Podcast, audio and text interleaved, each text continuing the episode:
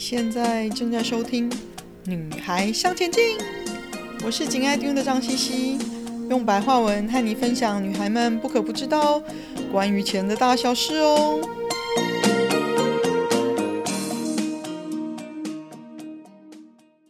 欢迎收听第六十三集，没有目标也要边走边做职业规划哦。有没有梦想都无所谓。老实说，不一定每个人都知道自己要什么，或者是想要成为什么。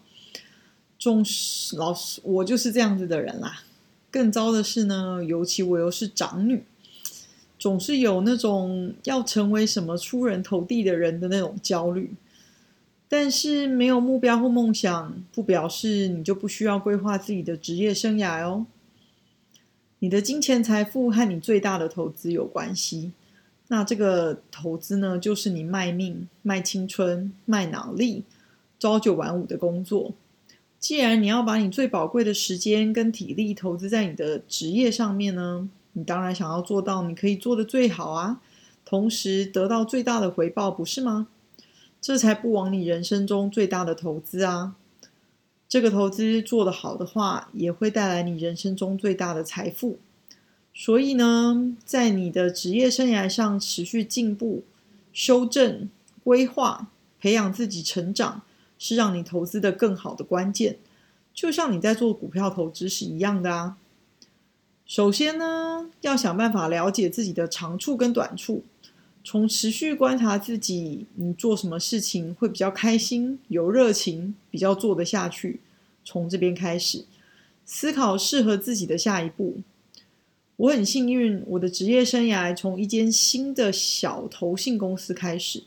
那一开始在 marketing 部门做一些公司形象建立的事情啊，做公司的设立申请啊、产品手册啊等等。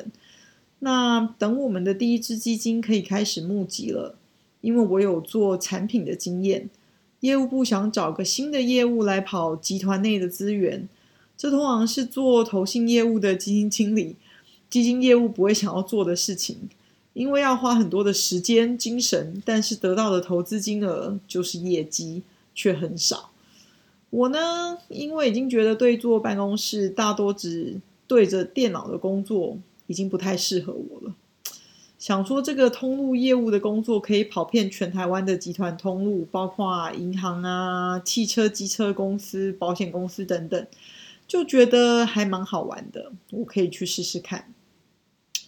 所以那时候的我呢，就见了不少形形色色的人啊，以及想办法用不同的方法、不同的语言去介绍基金投资给不同形态跟工作背景的人。那同时，我也觉得作为基金业务，我自己对市场资讯的不足，因为都在外面跑嘛，哪有时间充实自己呢？要想说服别人，我倒是觉得必须要让自己听起来有点料，才不会心虚嘛。所以我会提早到公司参加投资研究部每天的早会。一段时间下来，大概只有我一个业务有持续固定做这件事情。那过了一段时间呢，投研部的副总就问我啦，说你愿不愿意帮投研部早会开始前呢？做一个几分钟的当天的全球市场概况的总览，因为他认为我看英文新闻比较快，所以呃可以帮他们很快的做一个基本的整理。那这是投研部目前没有人做的事情。那我其实是一个一直需要不同新的刺激、不同挑战的人，虽然需要我多投资一些时间，暂时也没有实质的金钱回报，但是符合我持续充实自己的原则。所以也就欣然答应啦。就这样忙碌着募基金，一直到基金募过了门槛，可以成立了，公司也可以继续经营下去。因为第一支基金如果没募过，公司就不要想继续经营下去啦。那因为暂时还没有第二支基金可以募集，那业务的工作就变得无聊啦，因为没有产品可以卖嘛。但这时候，或许我们之前我之前的投资就是多做一些工作，给了我新的机会。投研部的副总就问我有没有兴趣全职加入投资研究部做股票研究跟投资建议。我也觉得，如果自己可以学习一些如何运作一支基金的秘密，对我自己来说，不只是职业生涯的进步，也是对我自己学习投资的一大利多。所以呢，我就又勇敢的去面对新的挑战。那以我自己的例子来说呢，我其实进入职场的位置并不是我想要的，只是刚好对方愿意给我机会。我当时只是觉得，哦，终于找到工作了。但我那时候也不知道自己要的是什么啊，嗯，但是既来之则安之嘛。除了尽自己工作的本分之外，也要观察自己是不是适合，是不是喜欢，不断的修正什么是真正适合自己的想法，你才会慢慢找出自己的下一步。但是不要忘记，就算你还是不知道自己的目标，你也还是需要一直不断增强自己的能力。不管是技能、知识、沟通等等，这样子的持续投资自己成长，才会不断的替你带来新的机运哦。所以，如果你是社会新鲜人，在你的职业生涯前三年，如果你不知道自己要的是什么，你就更应该要不断的尝试不同性质的工作，找出对你自己比较好发展的职业生涯开端。我很幸运，在我初入社会的第一间公司，短短一年半的时间，就有这么多历练的机会，也让我自己更清楚知道什么样性质的工作适合我自己的个性，让我的长处可以比较容易发展下去。所以，当新的机会来的时候呢，我可以很快判断我应不应该去，去了呢，也会很快知道你能不能待下来。待下来的职业生涯的下一步或许会是什么？并且持续充实，准备自己，等待机会的来临。那有了一份工作，不只要顾好自己的本分啊，其实最重要的还是要学会换位思考这件事情。在一间公司里面呢，所谓的职业升迁，通常就是你可不可以做你直属老板的工作嘛？你如果跟到一个有能力的老板，他不会只满足于他自己现在的位置。也一定会寻找他自己下一个职业生涯晋升的机会，不管是在现在这个公司，或者是在别的地方。同时呢，他也一定在观察团队里是不是有人是他可以培养起来，帮助他现在工作的更轻松、更有效率。如果哪天他高升了，他会愿意推荐你坐他的位置，或者是带你去他新的地方。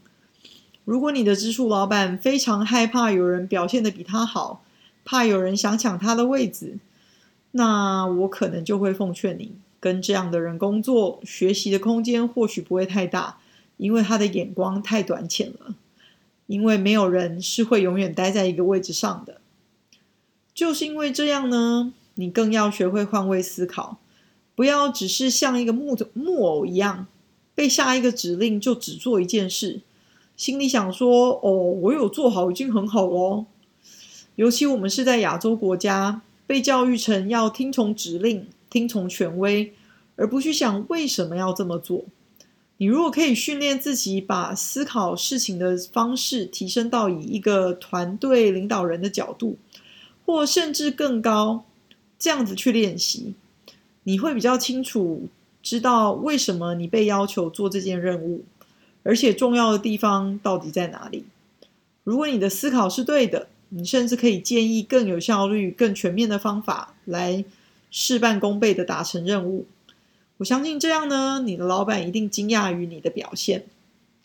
当然，其实不只是为让老板对你留下深刻的印象喽，更重要的是呢，你会对做自己的工作这件事情更有成就感、更有热忱。工作到了一定的程度，不一定就只是考虑升迁，或者是实时的金钱回报有多少。更重要的是，这份工作能不能让你有成就感、满足感，你可以持续的做下去。另外，各个公司有不同带新人的文化。如果你有觉得有你欣赏的上司、不同部门的主管，我会建议你可以请他们给你职业生涯上的建议。我自己有点后悔，如果我年轻的时候有开口请几位我欣赏的主管给我一些职业生涯的建议，我或许可以少犯一些错误，更快知道我的盲点在哪里，哪里应该可以进步的再更快一些。其实开口不那么难，因为其实主管们都愿意给建议的，只要你愿意有诚意的开口请教，请他们分析一下在他们眼里的你的优缺点啊。不过记得听了以后要有风度，不要急着辩解，只要听就好了。尤其不一定只针对你在现在这间公司的职业生涯，也请他们分享他们客观的完整职业生涯的规划建议，比如说三年、五年，或者是更长期的职业生涯可能性。记得有开口请教，表示你在乎你的职业生涯，也表示你愿意投资自己成长。这些主管们也会比较愿意给你机会去历练，有比较好的机会，也比较容易想到你。我自己后来当主管了，也会帮我的团队成员做职业生涯的规划跟分析。这么多年下来，的确可以看出，真心想要成长的人，在职业生涯上的发展，比不愿意努力进步的人，真的天差地远的哦。希望就算你没有明确的目标，但你还是愿意努力摸索向前进。加油，不要犹豫，持续去做就对了。